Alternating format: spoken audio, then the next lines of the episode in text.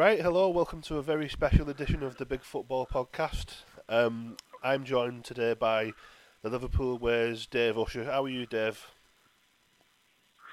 Yeah, not too bad, thanks, mate. Yourself? Yeah, I'm not not too bad. As as you can probably tell, I'm full of a cold for the third time in as many weeks. Yeah. But um, yeah, there we go. It's the time of year. Um, Dave, we, we tried this probably about about five weeks ago, and um, the outlook on a few things is now very different to uh, to what we discussed that day. We were talking about our um, our lack of transfer activity at the time, but obviously since that conversation, we brought in Thiago and um, Jota like on consecutive days. Um, yeah. Were you largely happy with with the squad by the end of the window? Uh, yeah, absolutely. Uh, I know you were a little bit concerned about needing another centre back, which obviously now that is a glaring issue. But I was I was fine with it at the time, and I think you know a lot of that's hindsight now because no one could have anticipated Virgil being ruled out for the season. But um, no, I, we did everything that I, that I wanted us to do. I mean, to be fair, for me, it was just one signing would have done me. I, I just wanted another alternative to Salah and Mane. If we could have only had one player I'm not specifically saying Jota, but that profile of player is what I wanted. Somebody who can who can do the job that they do without there being a massive drop off. And I think we've seen so far. I mean, he's still he's still bedding in. He's only going to get better, but he's been great so far. And uh, that's not even mentioning Thiago, who, like in the little glimpses we've seen so far, obviously he's he's world class.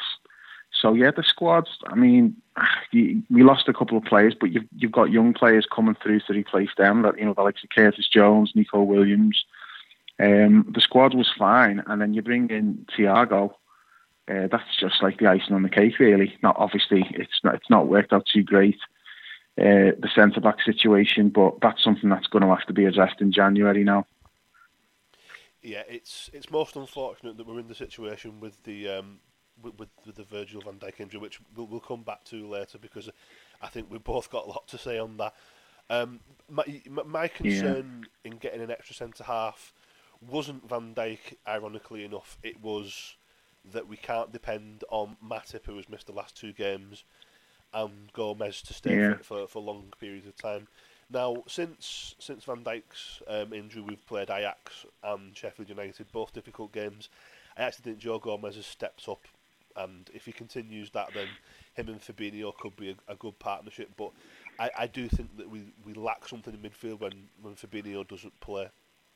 It depends who we're playing. I mean, most games, you know, Fabinho missed, what did he miss last year? About two months. And Henderson stepped in. And actually, I mean, Henderson wanted to play as, as the number eight because Fabinho was so good. So he, he goes to Klopp and he says, look, you know, Fabinho's great let me play further forward. But I thought when Henderson went back to playing the six, when when Fabinho was out, because Henderson actually played better than Fabinho did. He, he was that good. So I'm not worried about um, Fabinho not being in midfield. Uh, but what I think it comes down to, you, you, the problem that we've got is Joel Matip. Because to me, Joel Matip's probably the second best centre back in the league when he's fit and he's available. There's only Van Dijk who I'm taking over Matip ability wise. The problem is reliability. Now, I know you wanted the centre back because Matip's unreliable. Gomez has had injuries as well, and I get that, and I don't, I don't dispute it. But my my argument is, if you bring in another top centre back, I mean, that's off the top of my head, let's just say Koulibaly. That's who everyone always talks about. Not realistic, not going to happen. But hypothetically, if you were going to bring in somebody like that, the problem is you can't sign someone in case of injuries. If you sign him, he plays, and then you've got what happens to Joe Gomez. Joe Gomez is like seen as like the future at, at that position. You don't really want Joe Gomez marginalised, so you want Joe Gomez playing a lot of games. Now, if you've got Van Dijk and Koulibaly, then Joe Gomez is not going to play as much, and you, you're hampering his development. So it's a, it's a difficult balancing act. Now, realistically, I think what we have to do, and this is why I didn't want to sign anybody the summer just, just gone because we've got Joel Matip. As much as I love Joel Matip, he needs to go at the end of the season and we need to bring someone in to replace him, somebody who's going to be reliable and you can count on, you know, they're going to be fit, they're going to be there every week. because that's not Joel Matip. throughout his whole time yeah, he's just had like one injury after another. I mean, he's almost Daniel Sturridge like. But when he plays, he's he's top class, and that's the problem. But while he's here, I don't think you can go out and sign another top centre back while you've got Joe Gomez as well. So that's the, that was the balancing act that Klopp's had, and he's looked at it and gone, well, I've got those three. Yeah, Matip gets injured quite a bit, but Virgil's never injured. And then I've got Fabinho who can slot in and, and do like as good a job as anyone. So he's looked at that and, and Thiago coming in, in a sense, you could even argue that Thiago was the Lovren replacement just because it freed up Fabinho to drop into defence if he was needed. So I understood why all that, that went down in the summer. That made sense to me.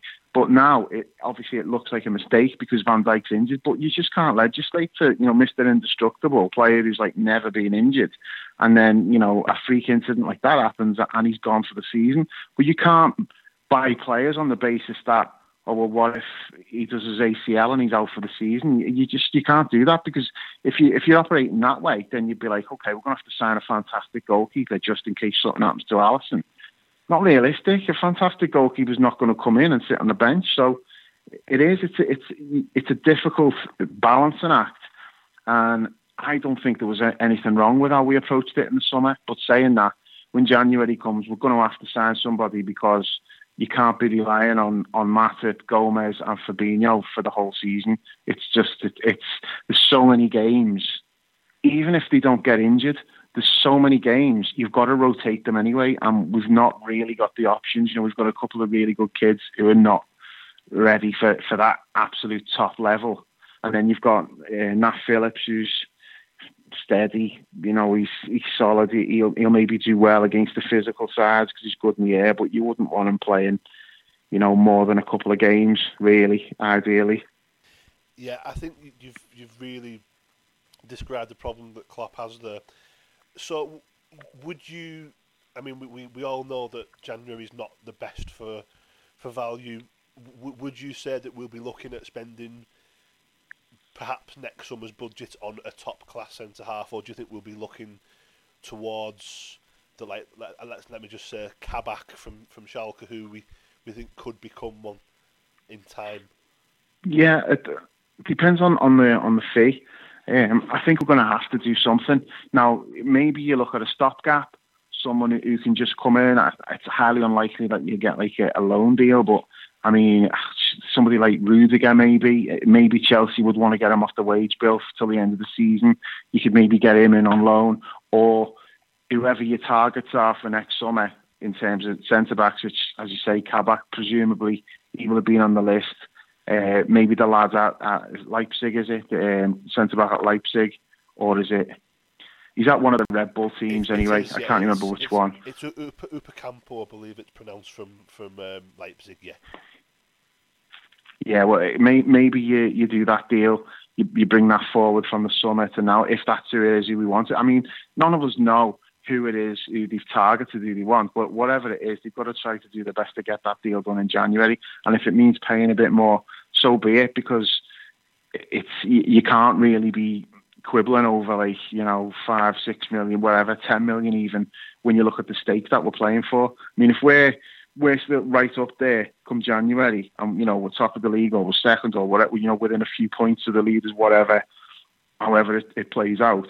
If we're right in contention for the title, the, the prize money alone, you know, it, it, you'd more than make that back if you sign someone, and that that's the thing that helps you win the title. Not to mention the Champions League as well. It's you've got to just take the plunge and, and pay a bit extra if if if necessary. Um, but in terms of who that is, I haven't got a clue because they, they play the cards really close to the chest. Um, but whatever it is that they're planning on doing, it needs bringing forward because we've got to do something in January, and we've just got to hope that we can get by until then with, with the players that we've got. Like hopefully, Matip comes back and stays fit for if, even if we can just get a couple of months out of him before he breaks down again. You know, it, we've just got to hope for the best, really, that we can get through until January until we can do something.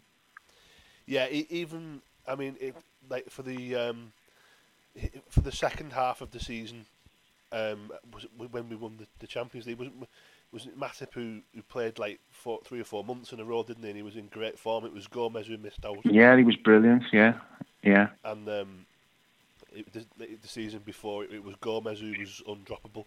So they, they do both have them have it in them to have long spells in the team. But I, I think one one thing you can't legislate for is the amount of football we have to play this season. Um, it's felt like yeah. I mean the, um, the the League Cup's neither here nor there because we heavily rotate, but the Champions League is like every week for. Are, are they going all six weeks in a row? I think they are, aren't they? Possibly, yeah. I'm not 100% sure, but um, I know that they're saying that we're playing basically every three or four days now for the next few months. So, yeah, presumably they, they are doing it that way. But you see, that's the thing. If if we can just get the first four games won, and the last two games you can you can throw Nat Phillips in, or actually I don't think he's registered in the squad, so you can't. But you know, you play Rhys Williams in that game even if you put Wijnaldum alongside them or whatever, it doesn't matter. Just get qualified from the group, and then the last two games, are dead rubbers. Don't even worry about what happens in them. Uh, we've we've we've had that situation the last few years where I've thought, okay, let's just get qualified, and then we can rest players, and we've blown it. We've ended up having to go to the last game to, to, to secure qualification, so we've not had the opportunity then to rest and rotate and bring in like the likes of Shaqiri and Minamino and players like that, Curtis Jones, getting them, you know, much needed um, game time. So hopefully, you know, when looking at it, it's it's um, we've it's the Atalanta away games the one, uh, or is it home? Do we play them home or away first? Whichever one.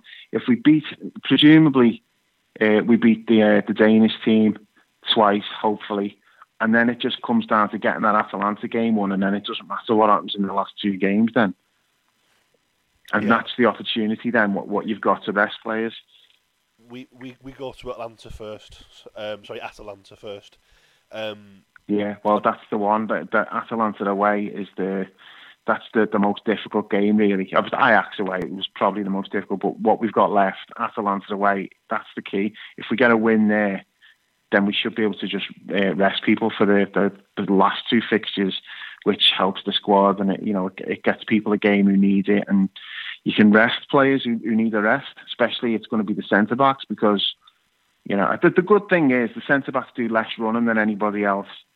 So you'd rather be stretched at that position maybe than midfield because we rotate the midfield game by game anyway. A lot of the time, you know, there's usually at least one change in the midfield and it's needed because the, amount of running that they do. But at least with the centre backs, you know, they, they're not going to be particularly tired. But because of the, the injury history of, of Gomez and in particular Matip, you, you do worry whether we're going to be able to get through to January without any more injuries. Yeah, it, it, a massive concern. With that being said, though, Dave, one of the things that people can point criticisms at Klopp for, and there aren't many, is maybe our away form in Europe.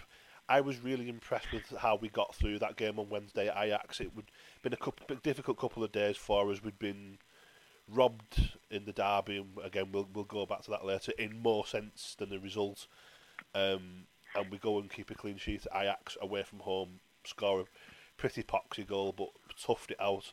I thought that was a really good reaction. Yeah, I mean it's what we needed because after the derby, if we'd have gone to Ajax and won 4 0, yeah, it would have been great and we'd have been made up. But I think that was a game that the way that went down was probably more beneficial to us in the long run because I think we needed to be able to show we can grind it out without Virgil and we can keep a clean sheet. And then we followed it up. Sheffield United was was another, you know, it wasn't especially convincing, but you, you see the character and and just the desire to just get the job done. And I think it, you know we've bounced back really well from from the Derby game. Um, but the Ajax game, it's weird. Away from home in Europe, I don't know why, but we've struggled, you know, especially in the group matches eh, over over the last few years. You know, when you the season when we reached the final uh, and we lost to Real Madrid, that year it felt like it didn't matter who we were playing and where we were playing. We just went out and we were just spanking everybody. We were just scoring goals left, right, and centre. And then ever since that season, we've made hard work of it away from home. And I have no idea why that is. It's not that we've been particularly unlucky either, because some of the performances have been wretched. Um, we've had other games where we probably deserved more than we got as well, but generally we've we've just not played well away from home.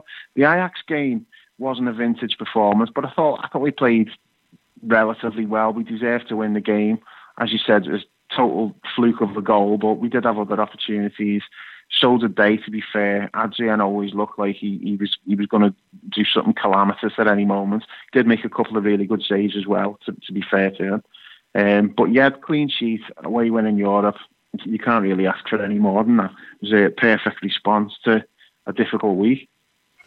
And then, of course, we, we had, as, as you've, you've mentioned, we had the, the difficult game yesterday at home to Sheffield United.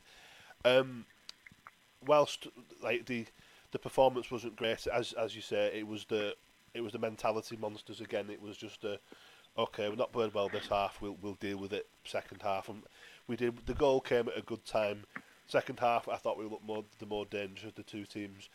Um, what we what are your thoughts on the pay per view situation, Dave? I, I know it's not something that um, most people like, but like it, it's a complicated one for the Premier League. Wherein they feel as though they can't give away the product for free, and I do have some sympathies with them on that. But how how, how do you feel about it, and is there any way that you could conceivably see a system where you pay to watch extra matches working? Not really. I mean, you look at what people pay for Sky and BT, to then ask them to pay extra on top of that, it's it's no, it's beyond a joke. I understand like there's a certain logic to it where it's like, well, you'd be paying forty quid to go to the match. You can't do that at the moment, so pay fifteen and watch it on the telly.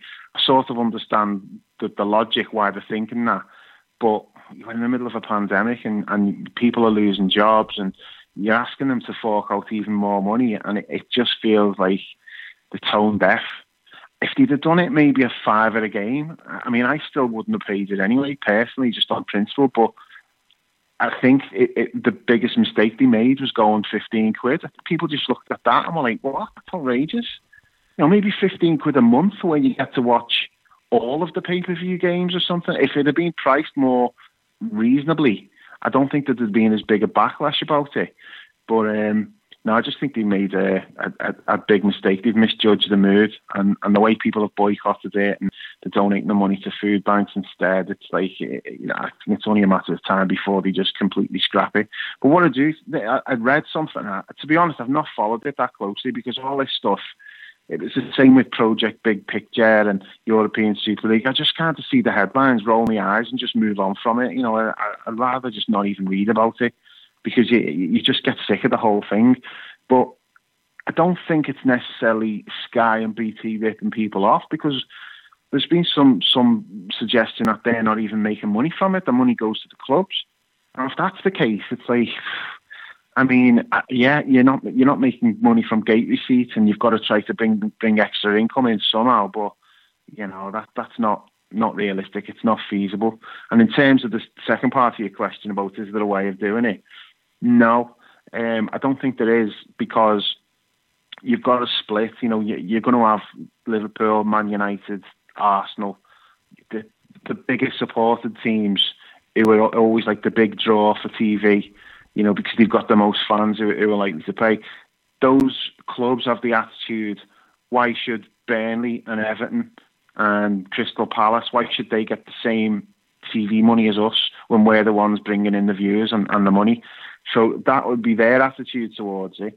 Whereas the smaller clubs have got uh, are looking at it the other way and saying, "Well, you're already richer than us. This is just going to widen the gap even more." So I just don't see there ever being any kind of agreement where that's that you know that it can be done like that. Um, and besides, you know, people are already paying for Sky and BT. Unless you scrap that and have one subscription where you pay and you get to watch all of your team's games fine, but you're not going to get that because the TV companies all want a slice of it themselves. You know, Sky aren't going to want to give up their Premier League coverage. So, no, I, I just don't really see any way of them sorting that out. I just think the way it is now is the way it's going to be for a while. Yeah, it's it's a tough one. I mean, in, in the middle of a pandemic, you, you shouldn't be asking people to pay out fifteen pound the match. I think that the best workable solution, and it, it wouldn't be workable for everybody's, is, is one you've kind of touched on there, and, and it's something that I've said myself, where the old Premiership Plus model of you pay X pounds a year and you get every game in these kick-off slots as part of a subscription, and it's not paid. No, it's not pay per match. You can pay per match if you wish to do so. I think that's the best workable solution. What do you mean by kick-off slots, though? Like the. How, how do you mean by? The the games at the moment that are on pay per view are Saturday three o'clock, Saturday quarter past seven, no, eight o'clock. It was on Saturday because that was when we were yesterday. Yeah. And um, there's a game on at the moment, um, which is Arsenal against Leicester. That was a quarter past seven. So there's them three pay per view slots a week. That it, it, look, it looks like to me anyway. Um, so you get like three games a week basically. That's the only solution that I could come up with, and it's not ideal because you still don't have to pay out money which you're already paying out on top of. Sky. Yeah, and, and people aren't going to do it anyway, Dan. Because uh, why why would you do that when you know maybe like two thirds of your subscription is going to be games like um, Southampton versus Sheffield United and Everton versus Fulham, and you know, just like games that you're just not bothered about. You're not going to pay for those slots when your own team's only going to be maybe, I don't know, 15% of the time, if that, 10%, whatever. I just don't see that being feasible either, especially when you're already probably playing for Sky, BT, whatever. Yeah, that's that's true, Dave. For, for us in particular, because Liverpool happen to be live on Sky a lot, it wouldn't work out good money for, for us. You, you, you're right there, and there's just no easy solution to it. It's a very difficult problem to solve, but um, I am heartened to see big resistance against it, and I thought it was a magnificent effort by our fans and Everton fans last night to get £93,000 donated to food banks. Um, shouldn't yeah, it was more than that. It's gone over a hundred thousand now. Has it? Has it ticked over to over hundred thousand? Yeah, m- money money kept coming in afterwards. It's over a hundred thousand now. That's um, an astonishing achievement. There shouldn't be a need for food banks in this country in this day and age, but unfortunately there is. So yeah, um, that's a, a, magnificent effort. I'm really really proud of. of yeah, that. Leeds and Newcastle done something similar as well. They did, yes. Um, Obviously, not as much money because they haven't got as many fans as what we've got, but they they both had like significant amounts as well. Yeah, um, you, I, I think this is going to end soon. Certainly, someone from Sky has been leaking something to the, the Sunday Mirror today, judging by the quotes in there, where they, they were speaking out against the pay per view system which they they, they operate. So uh, I suspect. Um, yeah, but like I said to you though, I don't think it's Sky and BT who are driving this. I think they're they're like they're the vehicle that's being used for it, but they're not the driver. Yeah, you know, it looks like it's the Premier League's idea, which is obviously the clubs have been have all got together and said to the Premier League, look, we want to do this, and and so then they've gone to Sky and BT and said this is what we want to do.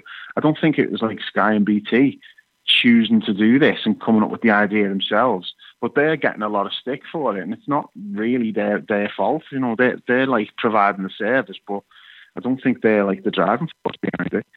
No, it, it doesn't seem to be the case. It does seem to be club led.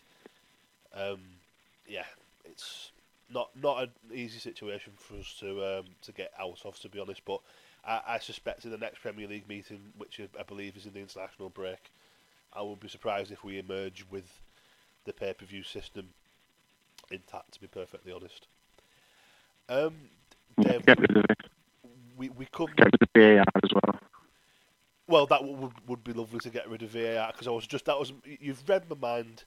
Um, it kind of ties into the derby. We we couldn't like not chat and, and revisit the derby, but we also had another ridiculous VAR decision yesterday.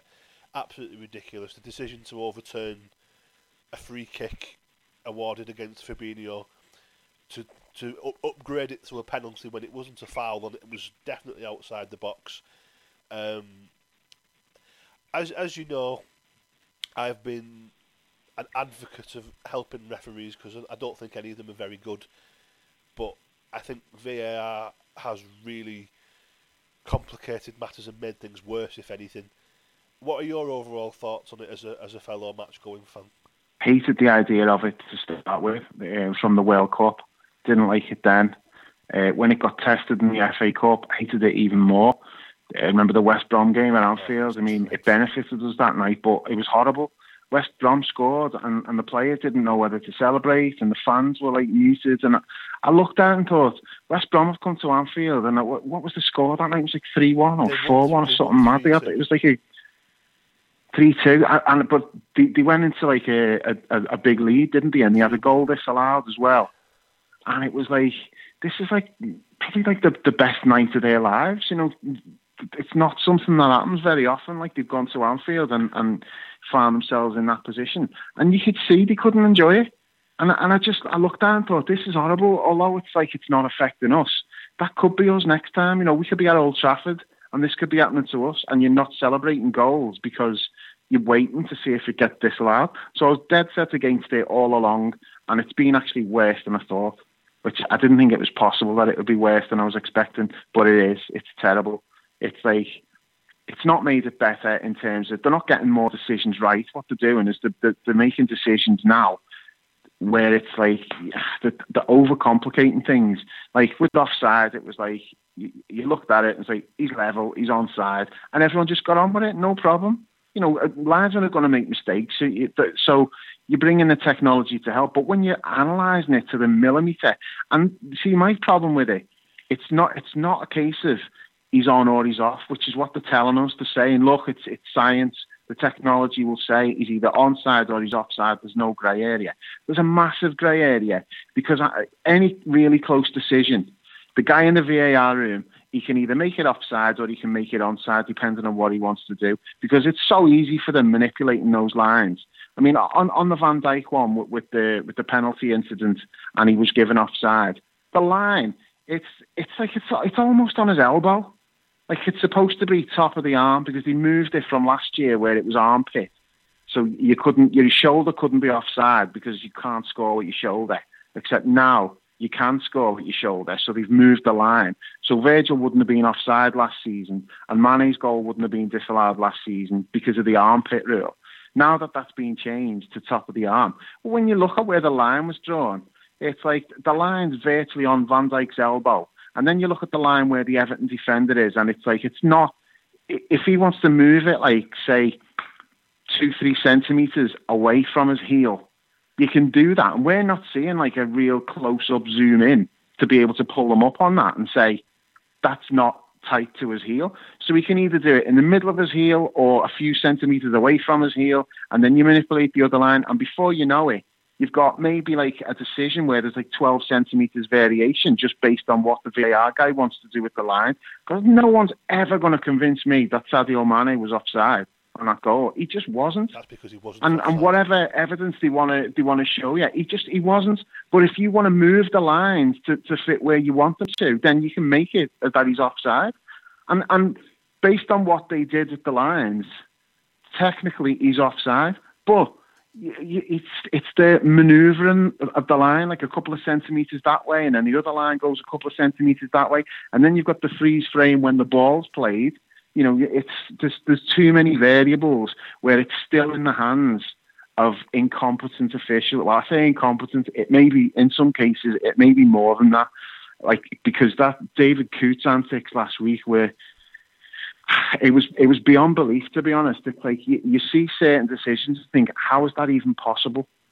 You know, like, like we'll, we'll get to the Van Dijk one now, the Pickford challenge, I suppose. I mean, I don't see how anyone can look at that and go, mm, not a red card. It's like you know it's a red card. So then you come down to the, the process where they're saying now, oh, he forgot the rules. He thought because it was offside that cancelled out everything else. Really? So if Pickford had just punched Van Dijk in the face, then he wouldn't have given a red card for that.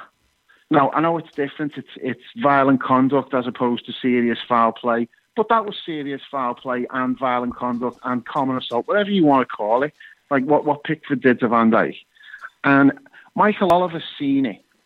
And he didn't give the red card. But I've got some sympathy for Michael Oliver there because the flag went up.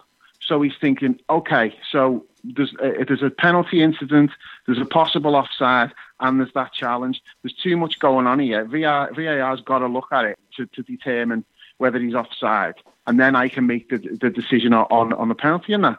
So then he knows it's a red card, But once VAR's looked at it and, and said to him like, yeah, uh, no penalty, no, you know, just play on. He's like, oh, it kind of takes it out of his hands to a point. and he knew. There's no way. Michael Oliver is the best referee in the country. Now, he's not perfect, but he's by far the best referee in the country. And he had a view of that incident. He's seen it, and he knew it was a red card. But he didn't immediately pull out the red card because of the procedure. And then by the time that that happens, it's too late for him to do it. And he's probably spent the rest of that half thinking, oh my God, that was a, a massive one that, that we've got wrong here. So when, when Richarlison goes in for that tackle, he couldn't get that red card out of his pocket quick enough because he was thinking, I'm not leaving, I'm not leaving this to that fella. I'm making a decision myself. And then if he wants to tell me to go and check it again, then I'll go and look at the screen. And if I'm wrong, I'm wrong. But you could see he pulled the red card out straight away. And that was after the whistle had gone. He'd give a foul a second earlier for a, an aerial challenge with Mane. He gave a foul for that, and Richarlison's gone in after the whistle. So there's no difference there in terms of the ball not being in play. But he pulled out the red card for one, and he didn't for the, the previous one. So he was let down by the, the VAR guy, David Coote, but Oliver himself should have just pulled out the red card to begin with, and then, you know, let, let VAR look at it then. But what went down there. That, I, am more angry about that than I am Pickford's challenge. I know I'm probably in the minority there, but as bad as Pickford's challenge was, there's two things I'd say about that. Firstly, that's how he plays. There's something wrong with him. He's he's like he's so impulsive and reckless. It was only a matter of time before he did that to somebody. He nearly got Dele Alli last year. He's constantly charging out he did, but, but he can't keep still, Dan. He's he's got something wrong with him. I, am not. I don't mean that like disparaging him. I'm not like insulting him. I'm just stating what I believe. There's there's something. He's on the spectrum or something. Because you just watch everything he does. He's manic. He's always hyped up and, and out of control, which is why he makes so many mistakes as well. His decision making is just ridiculous. But so he's just he's not. I, I know we disagree on this. I know you, you think it was malicious. I don't. I just think he's clumsy and reckless, and he's not thought. He's just dived out recklessly and he's caught Virgil. But I don't think he's deliberately gone to do him. Richarlison deliberately went to do Thiago. The, those two incidents are chalk and cheese for me in terms of intent. But I'm not defending Pickford at all, by the way. What I'm saying is the problem I've got with that is not that a player's made a bad tackle and, and we've got a, a really bad injury out of it. It's the fact that the processes that are in place to punish things like that and hopefully prevent it happening in the future, that failed completely. For Pickford to get away with that, you know, scot free, it's, it's a scandal, and, and somebody should have lost the job over it. And by somebody, I mean David Coote, because you cannot look at that the video of it, you've got all different angles in front of you. You can see how horrendous that tackle. was. You will not see a worse tackle. You just won't.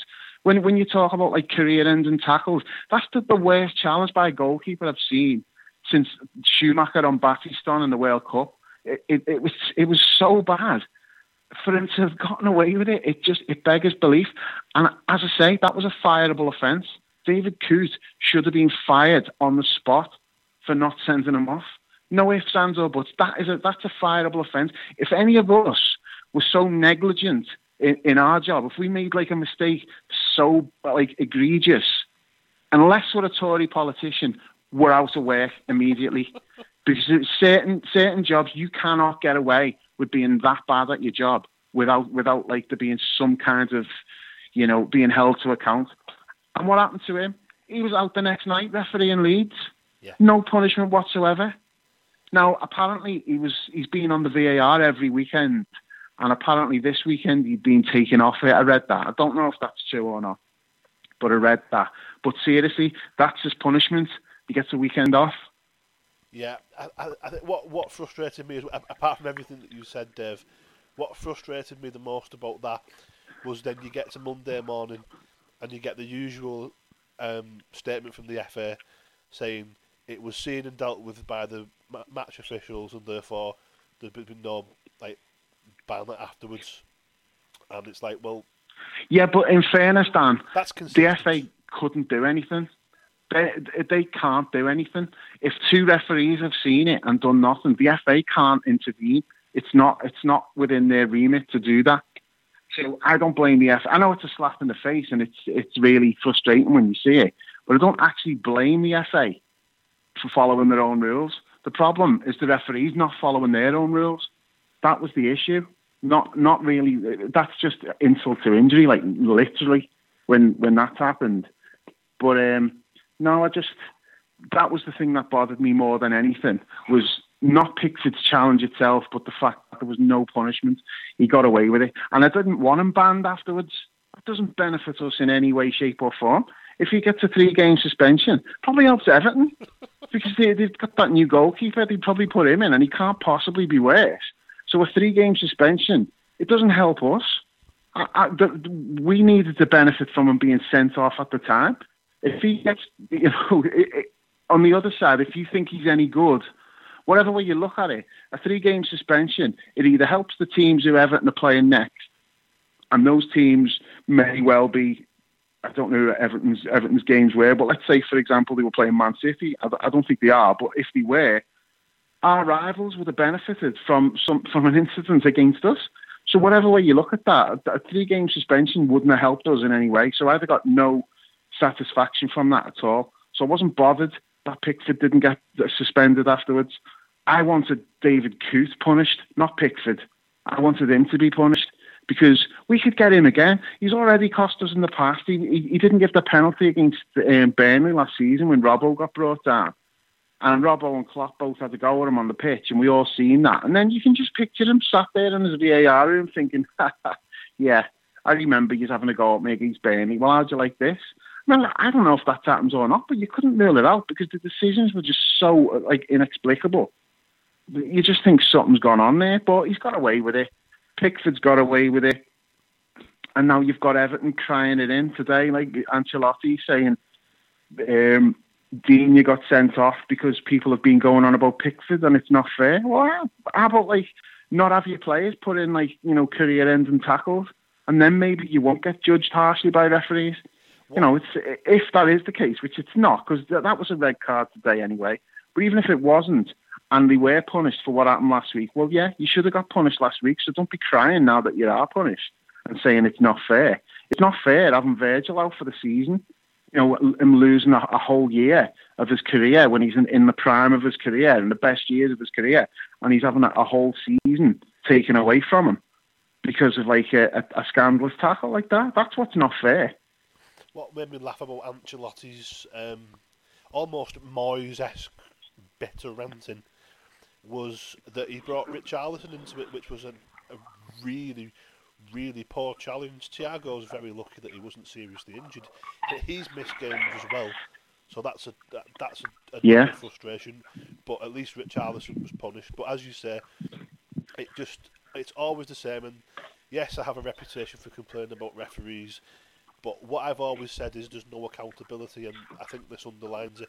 He gets to referee um, Wolves against Leeds, and he should he should be nowhere near a football pitch. He should be at, at the very least suspended because you, you can't just turn around and say I forgot because that's just not how football works. There's a set of rules in place. You follow. Well, he didn't say that he didn't say that, did he? That's the thing. Have we had an explanation for it? We've seen different newspaper reports with like uh, alleged explanations, but we haven't actually had an official explanation for it, have we? Which is strange. And Liverpool did ask. The story changed. Yeah, we, Liverpool asked for it, but prior to that, the story changed. Initially, you had uh, journalist from NBC, I think, who'd spoken to the the referees association, and they were told it wasn't looked at. And then British journalists were saying, well, no, we, they told us that it was looked at and they didn't see a red card offence. Then the next day, we're reading that it was because he forgot the rules and he thought the offside cancelled it out. So which is it? We don't know because they've not they've not told us. There's not been an, an official explanation for what happened.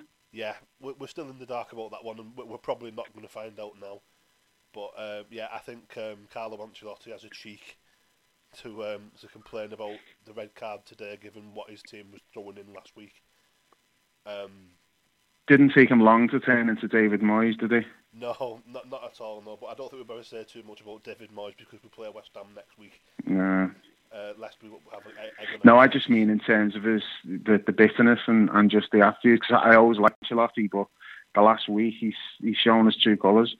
Yeah, I'm I'm completely the same, Dave. Yeah, I, I have always had a lot of time for Ancelotti, but um, he's not helped himself at all this week with his comments about. Um, I mean, what, what's that red card got to do with Liverpool? Absolutely nothing. Um, so yeah, very, no. um, very and and we had all that garbage about uh, Rodriguez being injured by Van Dijk and he's missed training and he might not play. Did anybody believe that for a second? He gets well, he gets fouled in the first couple of minutes of the game, plays the rest of the game. It's not like he's hobbling around. And then they're trying to say, "Oh yeah, it was a, it was a bad tackle and he's injured," and oh, no one's buying that. Evertonians laughed it up, but nobody else believed it for a second. And then lo and behold, he's playing against Southampton. Yes, he, I, I, believe he completed 90 minutes today as well. So obviously, uh, a miracle, there you go. miracle cure. Um, the chucking miracle mm-hmm. cures out at Finch Farm. Um, yeah. If we then look ahead to um, the the rest of the season, Dave, um, I won't ask you to make any predictions because it's a a difficult place for us to be in. But uh, how how do you see us approaching games tactically? Do you think the, the formation from the Sheffield United game is here to stay, but we may play Thiago instead of Firmino, or do you think we will go four three three, or do you think we'll mix it up depending on our opponents or fitness? Do you think we might experiment with, a couple of other things, or because uh, we're not going to have our full team, the team that we envisaged at the start of the season we're not going to see now because obviously Van Dijk's hurt, but um, we signed Thiago and he's not played too much either for COVID reasons or a shocking challenge by Richarlison reasons. Where, where, where do you see us heading? I think we'll mix it up. Um, I think it'll mostly be 4 3 3. The, the 4 2 3 1, we tried it a few times last year and mixed results. It never really looked fluid. Uh, again, in Sheffield United, there was there was some moments where it, it, looked promising, but overall just wasn't quite our level of performance. I, I think a big part of the problem is whenever we play that system, Firmino looks completely lost. He, he just drifts around and he can't get in the game. And, and I think you know playing as the number ten, people always think that should suit him because he plays deep as a number nine, but it doesn't suit him. He's he's really struggled whenever we've played that way. Now maybe it just needs time. He needs more games to get used to it and figure it out. I don't know. Possibly something he needs to work on in training if they're planning on doing it more. But I think we're, we're better off um, with four three three mostly. Uh, in terms of how we play, I think we might have to defend a little bit deeper with you know the the really high line that we play with. I don't think you can play that way when you haven't got Van Dijk there because nobody's going to outrun him. So you can defend on the halfway line, knowing full well if anyone gets in behind, he's he's going to catch them anyway. Well, yeah, Joe Gomez is quick, but we haven't got the two of them there now. So if if they get in down Fabinho's side, for example, he's not going to catch them. Joel Matip quick enough. But again, you know, I think you've just got to give them a little bit more of a cushion. So if that means playing maybe 10 yards further back, then I don't know. Maybe that's something that we, we need to look at. But I'm just not really comfortable with us playing so high up the pitch and we don't have Van Dijk there. So it might actually work out well for us. You know, in that sense, it might it might suit the players a bit more if if we are slightly deeper. Um, because it wasn't working particularly well, like the last few months. Let's be honest, and we've conceded a lot of goals. So maybe a little rethink is needed. No, it didn't. But not even just that. I mean, even going back to once we come back after lockdown. I mean, I do think most of it's to do with fans not being in the stadium and players' concentration levels and you know the adrenaline's not flowing as much and I think it's harder for defenders than for everyone else because it's not just us that's conceding goals I mean goals are flying in all over the place. And I do think it's to do with there being no fans in stadiums. It's like players are not on edge as much. You know, there's a little bit of complacency kicks in maybe. Um, but I think with Virgil not being there, everybody's got to step up defensively now because the Aston Villa game, there's no pressure on the ball. The forwards weren't, weren't putting the work in. The midfielders weren't closing spaces down. It was too easy for Villa. So it's like, and there was other games where we've been sloppy like that as well. Now everyone knows Virgil's not here. We're going to really have to up our game here. And the last couple of games, eh, three games, because I'll include the derby in that because he came on quite early in that game. Joe Gomez has been great. I, I think maybe this might might be um, the making of him because he's always had Virgil there as the leader, and he just kind of follows. He just does his own thing. But now, maybe Gomez is going to have to, you know, really step into a, a leadership role now. Um, so maybe like this season, you might see him, you know, really step up and develop his game and become more of a leader. Uh, I think he's the, last couple of games you can see that he seems to be taking that on. Uh, I thought he helped Fabinho out quite a bit against Sheffield United because Fabinho had some problems there, but Gomez was, was often behind him, helping him out. So that's been encouraging. But it's not just down to the defence. It's like the whole team's going to have to be at it when we haven't got the ball. You know, focus, close down space, don't let people get at the defence. So yeah, the responsibility it's not just with whoever comes in to replace Van Dijk. It's everybody's got to up the game to compensate for him not being there. But the thing is, I'm not making predictions, but a lot of people wrote us off when that injury happened. It's like, oh, we can't win the league now. And I'm like, hang on a minute. Man City haven't got Van Dijk. Arsenal haven't got Van Dijk. Chelsea haven't got Van Dijk. None of these teams have got Van Dijk. Well, no, we haven't. But does that suddenly mean that they're all better than us? No. We won the league by 18 points last year. Now, okay, we're not going to win it by 18 this year because we've lost Van Dijk, but it doesn't mean we can't win it. It doesn't mean we won't still be right up there. Losing Van Dijk hurts us, makes us not as good as we were. But the gap was massive between us and everyone else anyway. So all it does is just kind of evens the playing field a little bit, if you like. But we were a better squad now than we were last year because we've got Thiago and Jota in there as well. So I'm, I'm gutted for Virgil. I'm absolutely gutted for him on a personal level that he's not going to be able to play. And I'm disappointed for the team, but I think the team will, will find a way. And that is something that we've become good at winning games in different ways. It's like something that Paul Paul says uh, multifaceted. Um, one one concern I, I, do have, and it's an ongoing concern, is um, the, the the form of Roberto Firmino. He's not at it and he's not been at it for a while. Do you see a situation where we maybe give him a few games off and go with um, Mo Central because uh, Mo Salah has really started the season off looking in in uh, the mood to get his golden boot back. Well, it was up to me, yeah, and I think a lot of people agree, but Klopp doesn't seem to have any any inclination to be dropping Firmino at all. Um, I think, I mean, you're saying it's been going on a while. It has because there was a time when he was never substituted. You just you did not take him off unless we're three or four nil up, and you bring him off for the last ten minutes and say put your feet up. He was just never substituted. You look last season, it felt to me like he was getting dragged off every game after 65, 70 minutes. And it's it's carried on into this year. It's no, I, I, was like saying to a couple of the lads before the game yesterday, what's the over under on Bobby getting sub today? I'm going to go 70 minutes and I'll take the under. Now, it was a little bit more than that, but he did get subbed.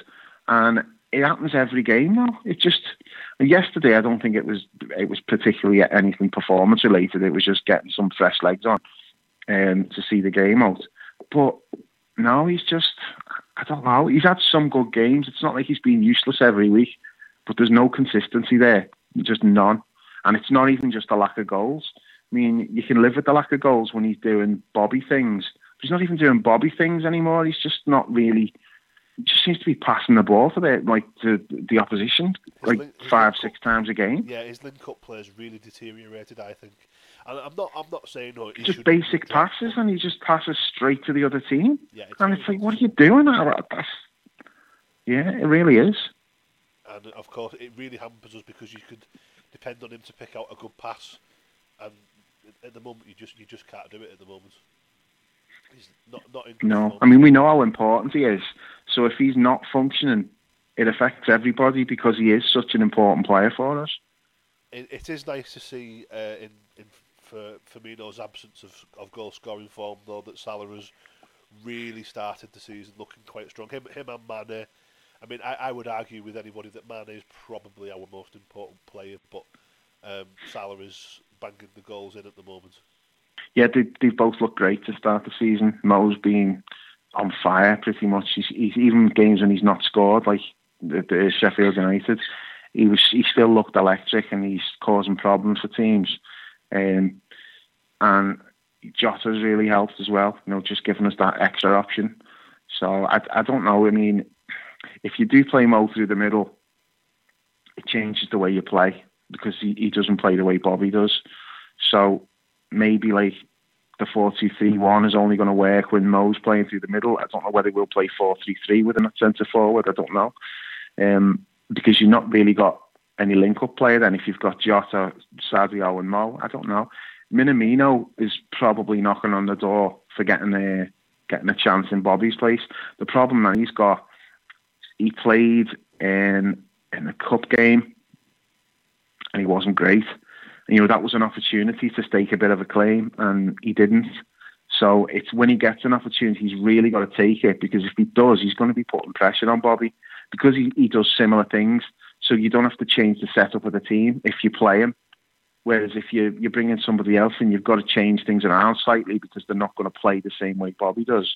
Whereas you know Minamino will play like a similar style. So um, it feels like it's between those two if we're playing four three three. Otherwise, change the system, play Mo centre forward. As you said before, maybe Thiago plays as, as the ten. I don't know that's what I would expect. To, to I, am surprised. I mean, obviously he wasn't fit yesterday, but if, if he's fit, we, we may try that on uh, Tuesday night. If if if Thiago's fit, we might give him a run out against um, Midtjylland. The cat, I, I can't pronounce it. Well, the Danish team, yeah. as you've already diplomatically said. Yeah, I, I stayed well clear of that. Just calling the Danish team to be on the safe side.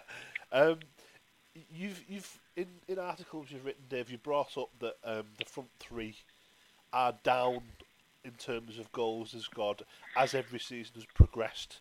Um, do do you think yeah. we still need a bit more from midfield?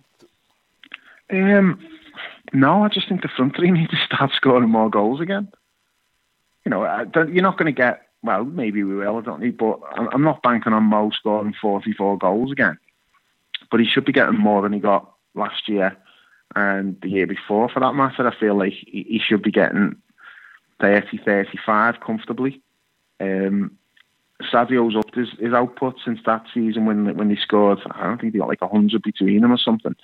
Um, but Sadio oh, Sadio's gone up since then. But you know, Bobby's fallen off a cliff. He went from 26 goals, then I think the next season, I don't know, 21 or something. And last year it was, yeah, I mean, Bobby's gone from 26 to 21 or something, and then last year it was like I don't know, it was 12 or something mad like that.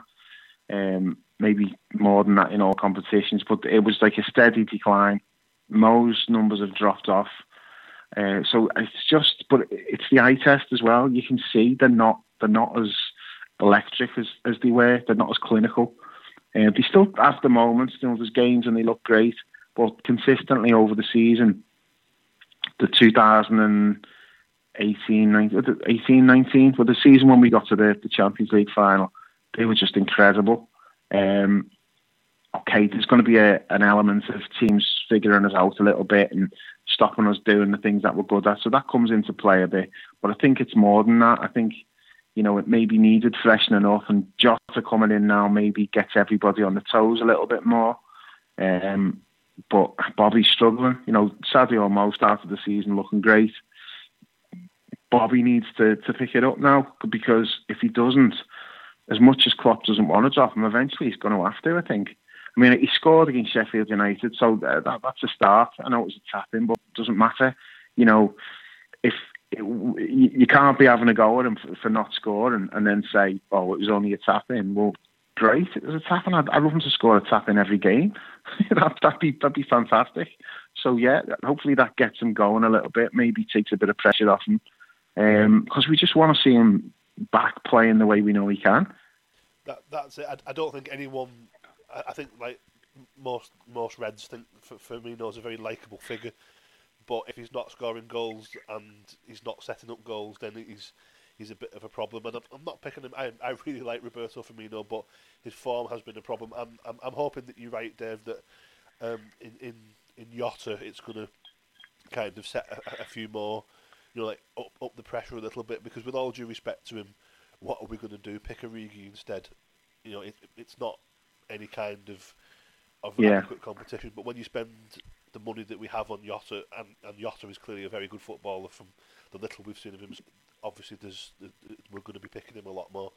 Yeah, it does make a difference because Firmino knew Origi was never going to be taking his place. Um, Jota might not take his place either directly, but obviously it would be Mo moving inside. But uh, there's Minamino as well. We don't know. I mean, he, he might be looking great in training.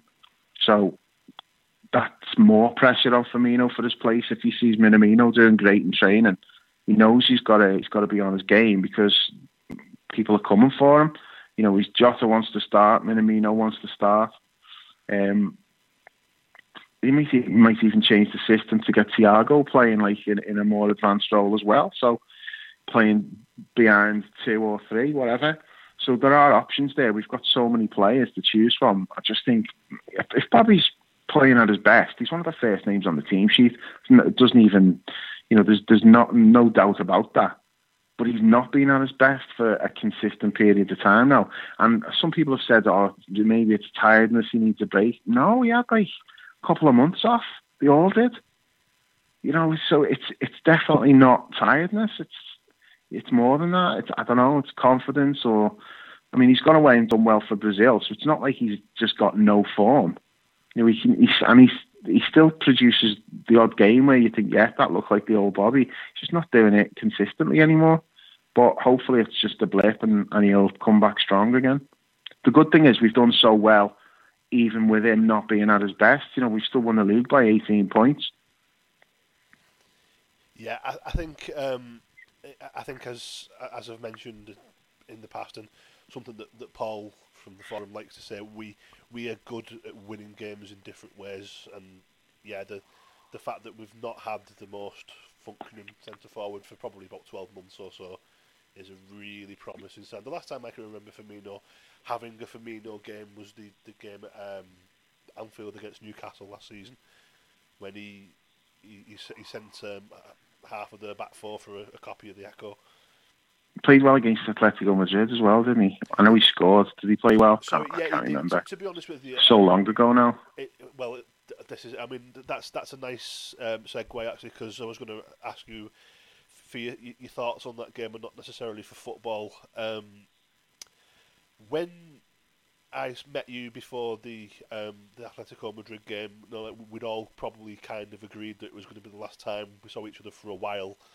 Um, that was in um, March. It's now October, and there's no sign of us being able to, to see each other at the game again, um, which is very sad for us all. You know, it's certainly it's one of my biggest aspects of my social life. Um, but rather more seriously, however, um, after that game, um, you caught COVID, Dave, um, and you had quite a. It, it wasn't quite long COVID, was it? But it certainly affected you for a while. Yeah, I was three weeks in bed. Um, and then after that, I was up and about, but wasn't quite right. Um, my wife was like much worse than I was. Like um, she's still suffering after effects from it now. But that came like a quarter at that game. Um, I work from home, so it's not like I've caught it in an office or anything. But you know, they've they've let like three thousand fans over from Madrid, even though they weren't allowed to have games in their own city. They've let them get on a plane and come over here um, and it's no coincidence that there was a big spike in infections around that time, and um, that they let like 3,000 uh, Madrid fans in. So um, I don't know how I got it. I didn't come into contact, direct contact with any um, Atletico fans, but a lot of people who went to match that night caught it. So uh, we'll never really know exactly how, but you know it's um, the time scale of it, like you start showing symptoms four or five days afterwards. Well, that's what happened to me. And like by a week later, I was in, I was in bed, just no energy, could barely move, just wanted to sleep all the time, and was pretty much like that for three weeks. Yeah, it was grim. But I mean, I can't say the game shouldn't have took place because uh, you know it's easy for me to say that now, but like I knew what was going on, and and I still chose to go to the game. So you know, it's I, chose to go to the game. So the, the night before um, the game in Paris with PSG Dortmund was played in an empty stadium. So I think you've got to take that decision away from the fans because I was going to go no matter what. You know, so you've got to take that decision away. You either say, like, it's getting played in an empty stadium, or the sensible thing, what they should have done, was say, no away fans, I'm sorry, but you're not travelling from Madrid because you're, you're hotspot. It's a COVID hotspot, we're not letting you in. That, that's what should have happened. Um, but it didn't. And then, you know, it's it, it spread quicker in Liverpool because at that time there was there was like a lot of people caught it at that match. My, next question to you was going to be: Should the game have been played? But you've you've answered it for me. What I will say is I was squawking for that game to be cancelled so we could get Alisson back um, for it. Yeah. Um, but such things and such things happened. Uh, that that was probably. I, I can't think of too many better performances than, than the way we played that night either. We ended up losing the game incredibly. Yeah, that was a great game. It was typical European night. Great performance, great atmosphere. Yeah, it just didn't go our way.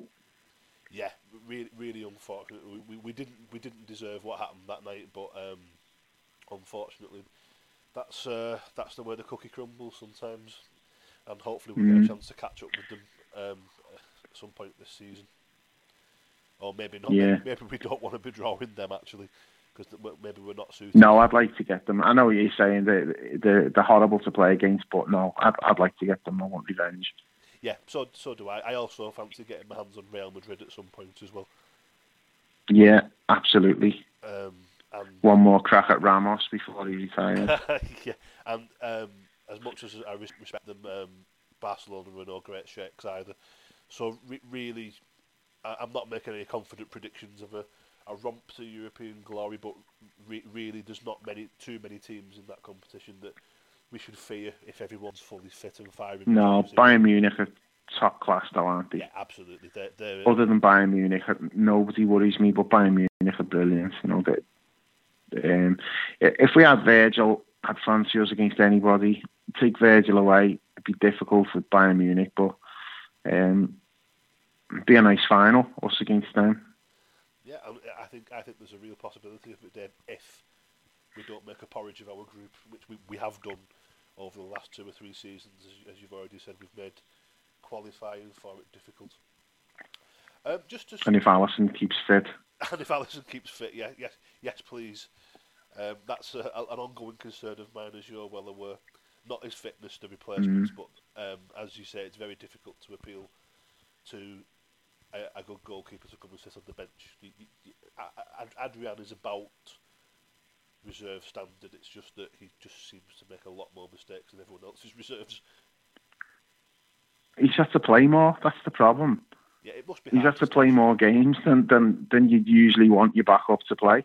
Because if you look at it, the, some of the, the, the backup keepers we've had over the last 10, 20 years, Adrian's better than nearly all of them, to be fair. And I'm not saying he's any good, but he's better than he's like Adam Bogdan and Brad Jones, people like that. He's miles better than them. So it's just difficult getting a, a really good goalkeeper to be your backup. The problem that we've had with Adrian is he's had to play more than you would have liked him to have played. If he just comes in for the odd game here and there, you maybe don't notice, but over an extended period of time, that's when you realise that he's actually not really that good. Yeah, he, he started okay when when um, Alisson had that, that two month absence last season. He started okay before suddenly. It, it, was around about I think it was the Leicester game when he let a shot from James Maddison kind of squirm through him. He was at that point where well you've done two or three daft things now. Can we have Alisson back, please? But he, he actually did okay for a spell, and yeah, it's just a case of him playing more than than, than we'd like. I'm, I'm harsh on him because I just want him to do better, but it's a, it's a difficult sell. Uh, a, a, goalkeeper position on the bench is difficult to sell at a club like Liverpool. Yeah, it is. Um, if we just, we're getting towards the end here now, Dave. If we just switch to the, uh, the academy for a second, um, with with Rhys Williams, there's another um, uh, product that's played first team football. Um, do you think the academy's going to have a big role this season? I don't know if it's a big role, but a lot of that's going to come down to injuries. You know, we may need to bring in something like Rhys Williams or you know Jake Cain, Leighton Clarkson, people like that. But we're well off for midfielders, so we probably won't need to bring them in. But there's a lot of good players there. I mean, yeah, Layton Stewart, the striker, he's he looks really good, and I, I, do wonder if that was maybe part of the reason why they decided they could let Brewster go, uh, because you know maybe it's not he's not ready to come in now, but maybe a year or two down the line, they probably think, you know, we can bring this kid through because he, he he looks so good. So yeah, there's there's loads of good players, but it's just really difficult finding the, the right time to put them in. It's easy putting them in for League Cup games and things like that, but it's getting them big games. I mean, Curtis Jones, that you can see they're doing everything they can to get him involved as much as possible. Uh, you know, he started against Ajax. Uh, he's they're, bringing him off the bench, and rightly so. But it's Curtis Jones has been training with the first team for about four years. You know, I remember like he was on the pitch when we, we uh, the Roma game when we got to we reached the, the, the final the game, the second leg in Rome, Curtis Jones was on the pitch celebrating at the end. So that's how long he's been training with the first team. So it took him a while to get to this point. So all the lads who are there now, you, are probably looking two, three years down the line before they're in Curtis Jones's situation. But Rhys Williams has kind of come from nowhere, really, because he was on loan at Kidderminster last year. But he was when when we won the Youth Cup a couple of years ago. He was like the Van Dijk of that team. You know, he was dominant and he'd, he'd come up for corners and he'd be scoring goals, and you could see he was just like a, a man amongst boys. But obviously, he was still a boy himself, and they've sent him out on loan just to toughen him up a bit. And uh, he's come back and he's been involved in pre-season, and now he's like in and around the squad. But the, the problem there is, you know, centre back apart from goalkeeper, centre back's the one position where you just don't have kids playing. You know, not not for like a top team. Experience like is is the most important factor in that position. And that's why you rarely see like 19, 20, 21 year old centre backs playing for top teams, unless you're talking about like a generational talent, like uh, you know Varane or somebody like that. He was he was playing for Real Madrid when he was a kid. Generally, you don't get it because it's so difficult at that position. Now, the irony is Virgil's injuries opened the door for him to come into the squad. But you'd want him playing alongside Virgil because that's how it's it's easier for a young lad to bed in when he's got somebody like that alongside him. So that's you know it's on the one hand it's it's benefited him, but on the other it's probably going to be harder for him because he won't have the opportunity to be playing alongside Virgil. So I don't think we'll see too much of him, but it does look like he's maybe uh, I think he's he's behind Nat Phillips actually because but the problem Nat Phillips has got is he wasn't registered for the Champions League squad, but he was on the bench against Sheffield United. So I think maybe because he's 23, he's had a season playing in the German second division, and you know, he's just a bit he's more more experienced and physically he's, more developed. Rhys Williams is still, you know, I think he'll look completely different in two three years than what he does now you know, physique wise. So, um, but I do think he'll he'll get some games this season because we're going to need to. You know, we're going to have to rotate at some point, we, especially if Matip gets injured again, or you know, if God forbid anything happens to Fabinho or Gomez. So I don't know, but you know, he's he's looked good in the two cup games he played. So, and the, the Arsenal game, he was playing against Premier League players that night. You know, Lacazette came on. He was against Nketiah before that and he held his own. He looked fine. So if we do need to call on him, you know, hopefully he'll be able to rise to the challenge. Yeah, ho- hopefully so. I mean, it, it's always nice to see academy products come through. Um, a name you've already mentioned him, but a name you mentioned to, to me a couple about about three or four years ago actually was Curtis Jones, um, and I know he's very, very much a, a project we've all got our eyes on because, as I said, we all like to see local lads make it into the academy and through the academy into the first team. Not something that has seen too often recently, but obviously Trent has has come along and now uh, Jones as well. where do you think Curtis Jones' is best position is, Dave? Midfield. You know, he, he can play in in a, in the front three as well, but he's better in midfield, definitely. I mean, it's it's interesting actually with the four two three one. He might actually be perfect to be playing the number ten. If we do keep with that system, I'd be interested to see him given like sort of a free role to just him about behind the strikers because I think that suits him. Because the thing with with Curtis, he always looks like he's going to score goals. He's always like in the box getting shots in and you know, and, and I think if you've got a midfielder who can do that, it's such a big advantage to have. So I think definitely midfield.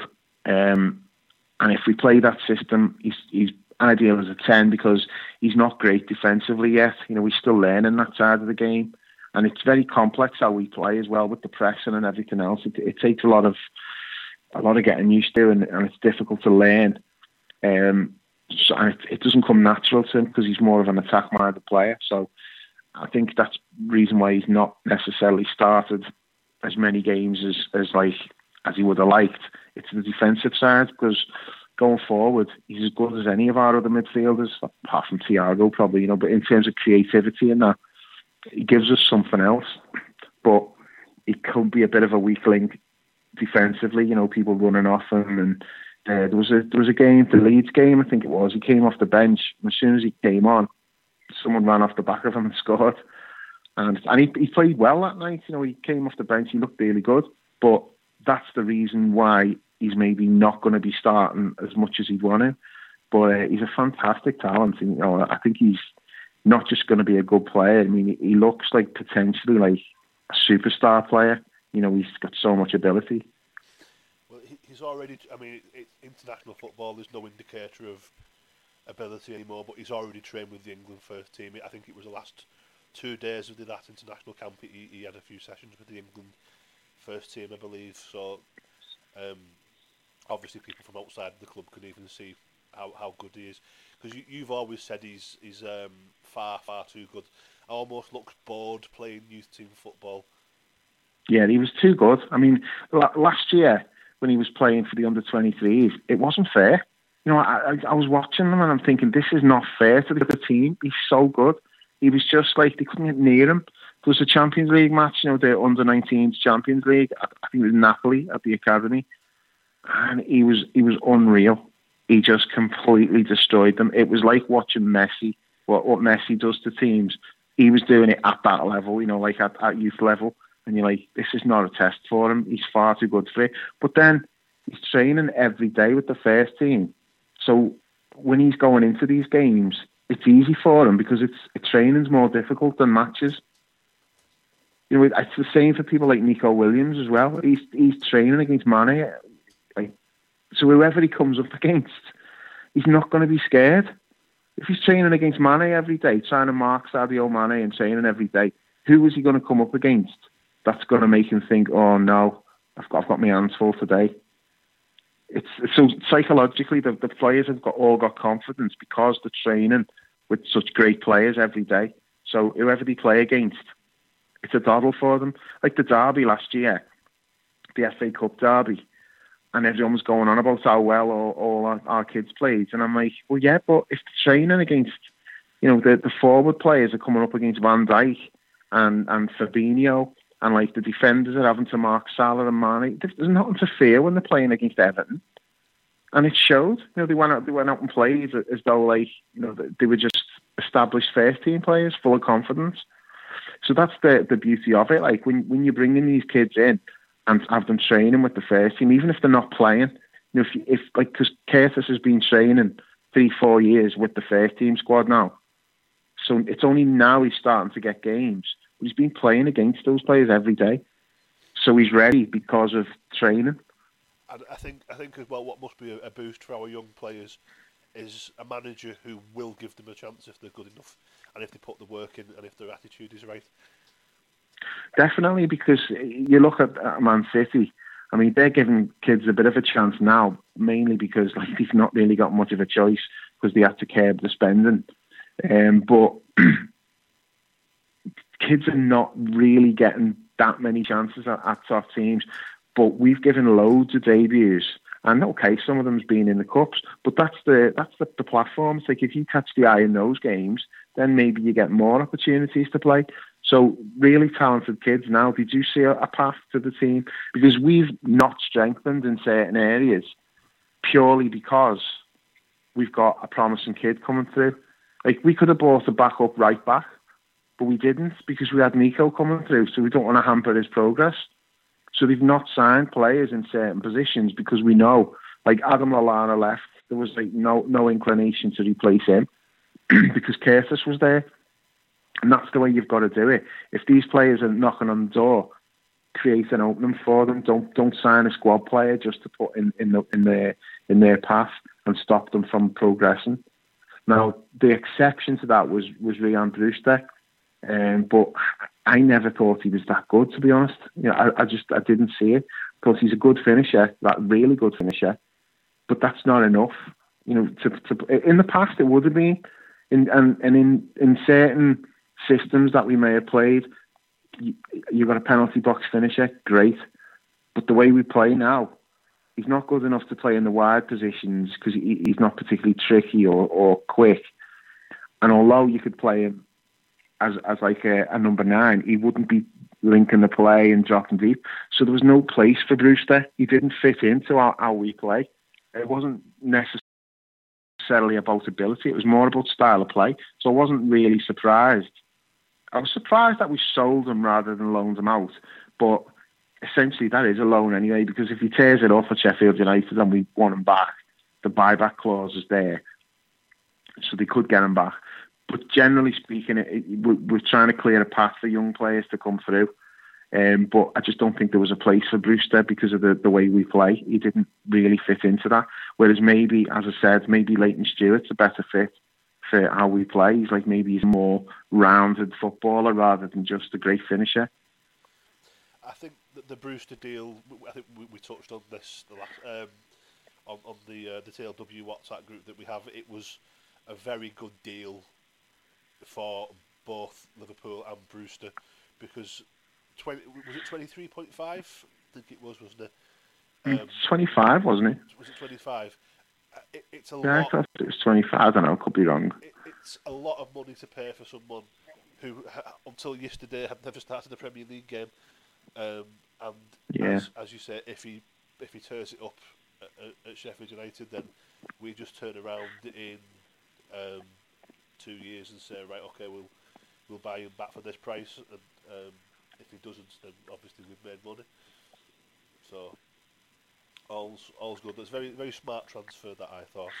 And uh, what's what's the name of the young lad so I can um, say that I heard his name first? Was it Layton Stewart? Layton Stewart, yeah. Yeah, um, yeah he's uh, I think he's got ten goals in six games this season or something like that. So two hat tricks already. Really good player. Sounds like another one to, to watch out for.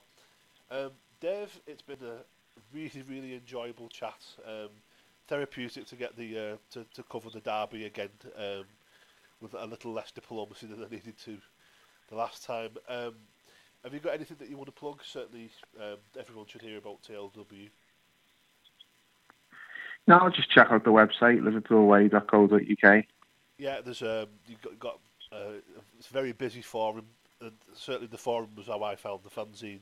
Um, that would have been what not long after Istanbul, so 2005. God, God blimey, that's gone quick. 15 years I've been using TLW yeah. now. I know. Um, Time flies, eh? It, it does, yeah. It does. Um, and your, your wife's got a, a cracking cafe as well. Yeah, Mandrake's in Ormskirk. Um, Harry Potter shop, Magical Experience Cafe. So yeah, if you're in the Ormskirk area, check it out. And an afternoon tea to die for, I can personally verify that. Um, yeah, so yeah. if um, if you fancy checking out liverpoolway.co.uk, you can do. And um, you do have um, memberships for your very good match reports, Dave. Um, something that should not be overlooked. Um, you kind of have a a pop culture reference to your a, a pop culture approach to your um, match report. Certainly, most of the Sopranos references go over my head because I've never watched it. To, uh, to your internal annoyance. You know what you're missing. I, you need I, to get on that, Dan. What what I do like about the memberships is you you've got the the the full Monty, the something Monty, and the, the bottom tier is the the Stew Monty. Um, and Stu, Stu yeah. was actually um, a guest on, on an episode a couple of weeks ago, and he, he did a really good job talking about how COVID has affected um, his um, kind of level of football, his, his semi-pro level of football, and his, his university level. Very interesting chat. That if you can go back a couple of weeks to check it out. Um, just for, for my own own plugs as well. Um, I have two books out, um, and as we're coming up to Christmas, both Mother Russia and DEFCON One would make an excellent Christmas gift, if I may say so myself. And um, a, lot of you will will know me, um, but you'll you'll know Dave and you'll know the Liverpool way an awful lot better. Um, but the Big Football podcast is quite new, and I'm looking to, to grow my listenership. Um, had a lot of people showing interest with the, the Stew episode. Um, so if you could subscribe to the podcast, I would really appreciate it. Do have weekly content with a, an Arsenal fan and a Manchester United fan, who that might immediately put you off, but um, they're, they're both good football men. They both know what they're talking about. Otherwise, I would just, just not interact with them as I do most Manchester United and Arsenal fans, to be completely honest. So, um, Dave, thank you very much for doing this. I've really enjoyed it. It's been very interesting and good to get your thoughts. My pleasure, mate. Happy to do it. Right, and um, the, the, Big Football Podcast will be back probably Tuesday, so you're probably going to be getting a, a one-two punch on a Monday and a Tuesday this month. Sorry, this week. Um, and we'll be talking. I, I, have got an agenda, and believe it or not, VAR is on it. But we'll be talking about the, the weekend. Of course. Of course. I mean, let's let's be honest, Dave. It's not like you to be talking about referees, Dan. Well, you know, I've got a reputation to to uphold, Dave, uh, and and we're going to be talking about um, Marcus Rashford and what he's been up to this week and. Uh, how long has yeah. Scott Parker got? Um, the fixture pile-up because we're playing too much football, and anything else that comes up in the mad world of football because there's 24 hours and a lot can change in that time. Dave, thank you very much. It's been a pleasure, and um, I will catch you all very soon, hopefully.